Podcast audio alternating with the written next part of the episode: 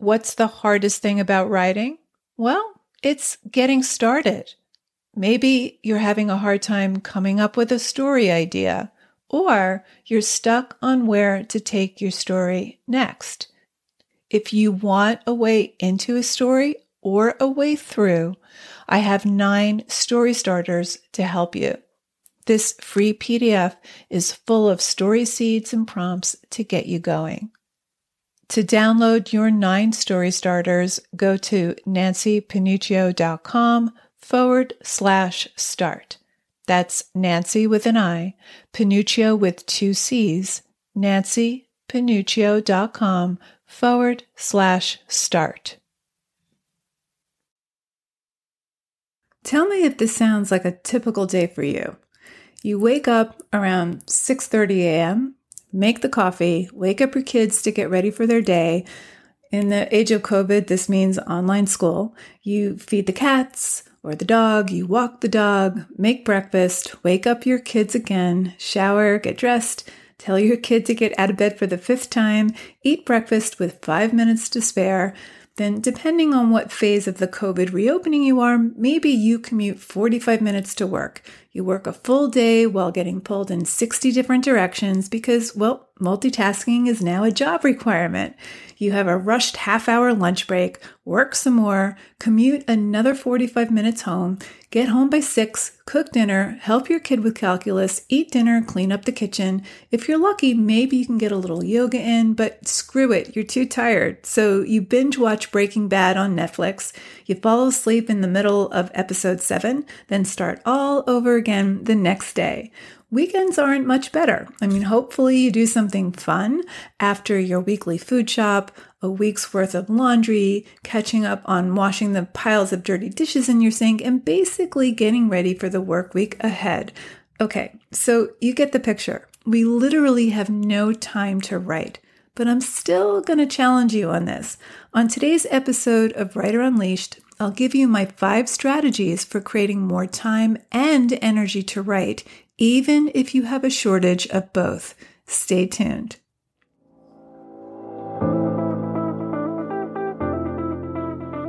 Writer Unleashed is for you, a writer who has a story you want to bring onto the page and into the hearts and minds of readers. I'm Nanci Panuccio, writer, editor, and writing coach, and each week we'll explore techniques, mindsets, and inspiration for writing stories readers can't put down. Thanks for spending some time with me today. Now let's begin.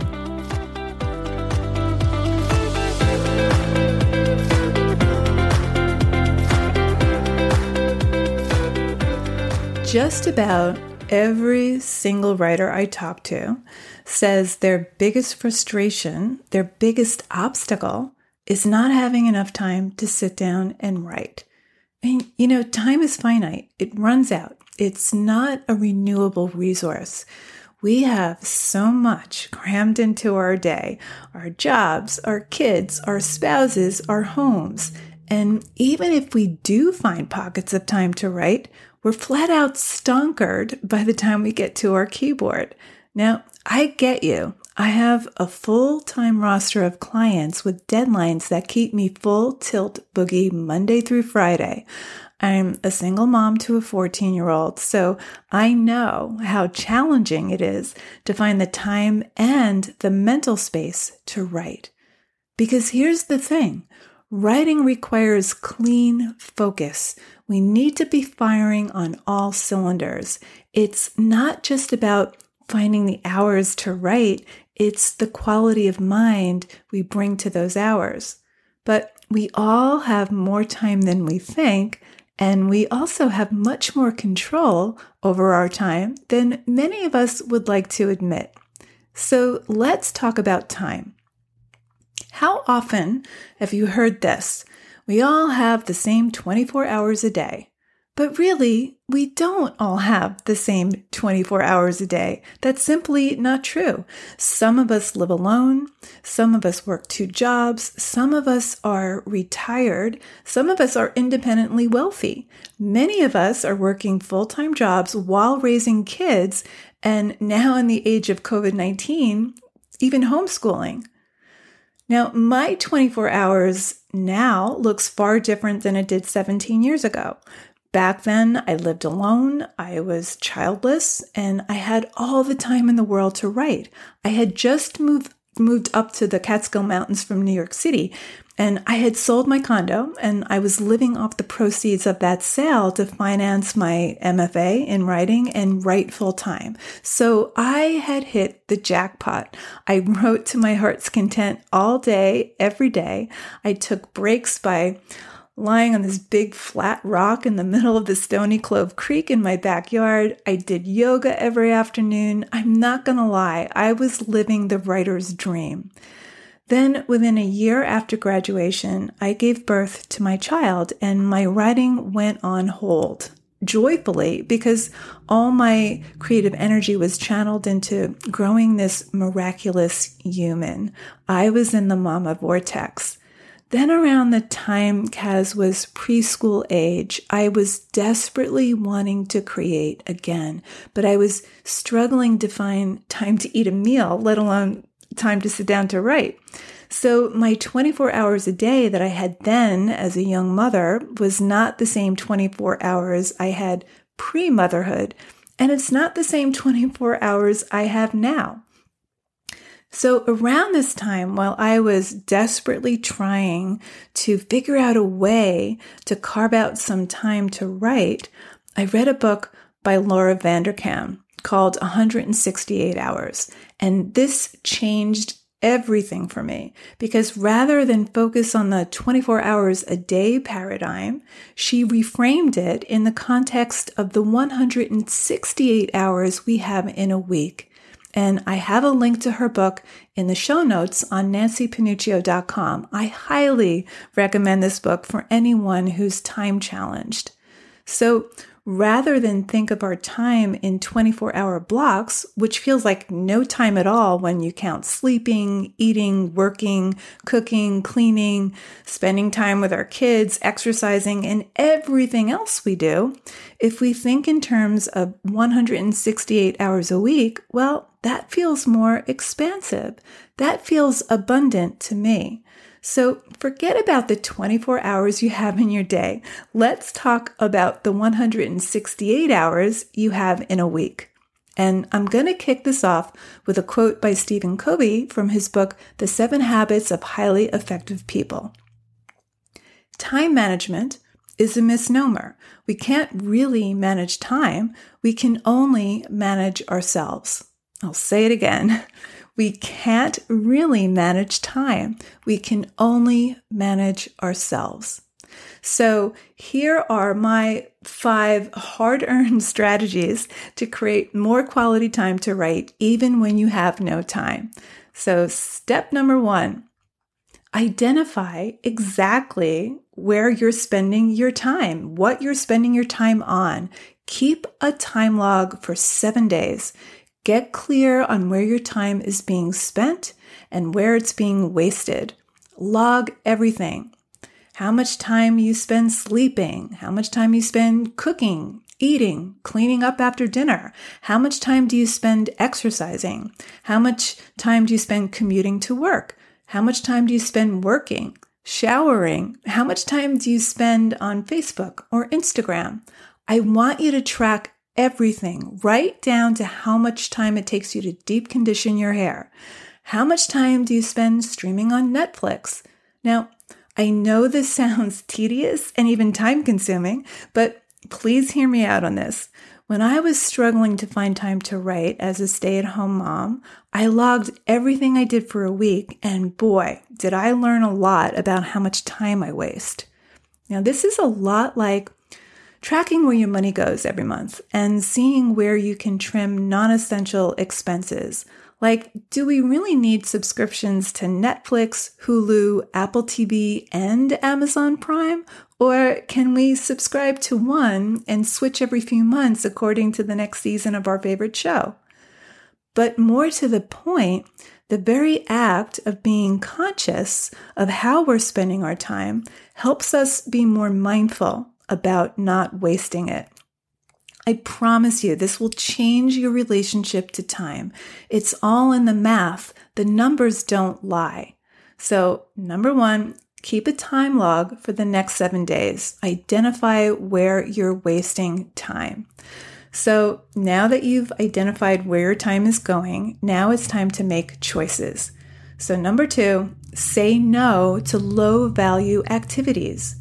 Everything we pack into our days is something we've said yes to. So, what can you say no to? I want you to get clear on what exactly adds value to your life and what you can let go of or minimize. So, when I did my time log, I found out that I wasted, on average, about two hours a day on social media. That's about 14 hours a week, roughly 730 hours a year. That's a lot of time I could have been writing. So, what can you say no to? Can you say no to scrolling through Instagram first thing in the morning? Can you defer minor pleasures like Netflix a few nights a week? What can you delegate? Can your spouse take your kids out of the house on Saturdays so you can have some focused alone time to write? When my kid was a preschooler, his father did the lion's share of gardening and cooking and cleaning, and he took our kid out for a few hours every now and then to visit neighbors. But I had to ask for what I needed. So don't assume your family knows to give you the space you need to create. You have to ask for it. Okay, so now you have a mathematical assessment of where your time is actually going. You've decided what's high value and low value, and you've decided what activities you can let go of or minimize. So now, number three, create your writing ritual. Determine when you have the most creative energy. What's your ideal time to write? When are you firing on all cylinders? When are you in flow? Maybe for you, that's at night after dinner or when your kids are in bed. For me, it's early morning with that first cup of coffee. Morning is the golden time for me. My mind is rested, it's clear, the earth is still quiet, and I don't have the weight that accumulates as the day goes on with other demands on my time and energy. My energy typically starts declining around 2 or 3 p.m. And some days by 4 p.m., I'm ready for a nap. Now, I was not always a morning person. I was typically up till 1 a.m. I slept late. I trained myself to wake up early by necessity. So since becoming a parent, I typically wake between 5 and 6 a.m. I make the coffee, feed my cats, then I head back upstairs to my home office and I write. And I can clock in between two to three hours of writing before my paid work begins. And it energizes me for the rest of the day. But even if you can write for 20 minutes most mornings before you start getting ready for work or before you get the kids out the door, those 20 minutes over time does it does add up. It, it the effects are cumulative. Now, what about Saturday mornings? Can weekends or every other weekend become a home writing retreat? The idea is to make your writing a habit, just like brushing your teeth every morning or brewing the coffee. We're all pulled towards the weight of our habits, and most likely, not writing has become your default habit. If that's you, you might feel some resistance writing on a regular basis, but don't let that stop you. Just keep showing up. It's like starting a new exercise routine. Over time, it becomes a reflexive habit but we have to get used to uh, moving beyond the resistance. So, number one, track where your time goes for seven days. Number two, determine what low value activities you're willing to eliminate or minimize. Number three, create a ritual. Make writing a reflexive habit. Number four, make writing a priority and schedule everything else around it. Now, to be clear, we don't have to write every day. I want you to free yourself from that thought. I, I can't remember which famous author said this, but she goes through fallow periods lasting several months where she doesn't write at all. But writers are still writing even when they're not. So when you're not writing, you're raising your kids, you're falling in love, you're falling out of love, you're experiencing and observing the world around you and your relationship to that world. You're growing, you're expanding your worldview, and this is all part of the writing process. So before you do the dishes or the laundry, write. Now, I tend to do household chores like laundry, dishes, food shopping, house cleaning, and a myriad of other things during scheduled breaks. Once I get that first three hours in, I start to slow down, and three hours is the average threshold for most writers. After that, it's diminishing returns. So make writing a priority and schedule everything else that you can around it. And look, it's okay to spend two hours a day on social media as long as you do it after you've written. Don't let it waste your creative fuel. As the life and business coach Marie Forleo says, create before you consume. Let me say that again create before you consume. Number five, as Steven Pressfield says in his book, The War of Art, go pro. Take your writing seriously, as seriously as any doctor or CEO. It's not a frivolous hobby, unless it is. But most of us are called to write because it's as essential to us as breathing. It's the core of who we are. And there's nothing more painful than not doing the thing that we're innately called to do. Let your family or friends know that you're going to spend Saturday mornings writing and you can't be disturbed, say between 8 a.m. and noon. Let your kids or your spouse know that after that, you're all theirs. Everyone will take your writing seriously, but only if you dare take it seriously yourself first. Now, this doesn't mean you need to be making your living as a writer. That's not what I mean by going pro. But the only way to become a real and serious writer is to write, to continue honing your craft. And it takes time. Writing is not easy. It's no easier than learning to play Schubert or Mozart on the piano.